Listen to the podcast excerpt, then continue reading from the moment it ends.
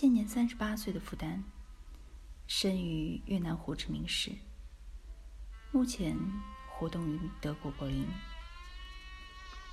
傅丹的作品多以个人生命经验出发，探讨历史复杂的面向，诸如迁移、殖民、认同等等，广获艺术圈的注目。去年，《纽约时报》曾评他为当代艺术圈的宠儿。傅丹在二零一二年的作品《We the People》以美国宪法的开头并名，等比例的复制了纽约的自由女神像。一八八六年，法国赠送自由女神给美国。原本是要宣扬其自由的思想，但自由的象征如今却成为一方的霸权。女神矗立在港口，低头俯视众生，迎接世界各地的新移民前往这颗大苹果。负担的这这件作品，呈现的并不是完整复制自由女神的样貌，而是。将女神拆解为四百多块的碎片，并且分别送至世界各地展出，扭转了过去我们对美国不变的优势地位的看法。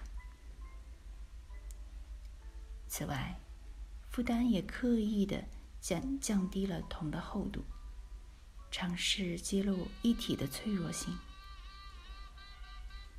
也正是这件大尺幅的作品。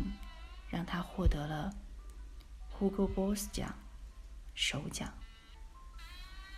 去年九月，德国收藏家伯特·克鲁克对越南籍丹麦艺术家负担提出了赔偿一百二十万美元的诉讼请求。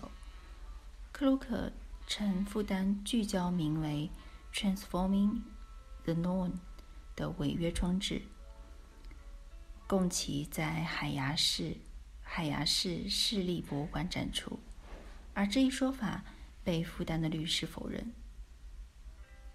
实际上，负担为该展览交出了一件小型的作品，而克鲁克却一再强调，艺术家原本应许的作品能够填满展馆中的某个展览空间。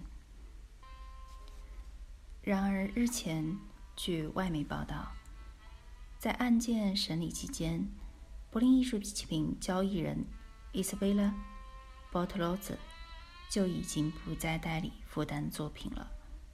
据悉，案件宣判后，负担在海牙提起上诉，并委托了一名新律师来代理其案件。新律师表示，在上诉中，艺术家和代理他的前画廊可能有利益不同。然而，克鲁克表示，日前他曾委托自己的律师调查负担前画廊主企图干涉法院判决的不当行为，并已经做好了向律师协会起诉他的准备。而近日，他却得到负担前画廊主已经从官司中退出，但后者暂时未对此发表看法。克鲁克表示。鉴于负担和波特罗兹已经依照法庭判决支付了其诉讼费用，他已经退还了负担送交给他的作品，愿真理实现。但是，负担纽纽约方面的代理玛丽安·古德曼画廊并未就此发表任何看法。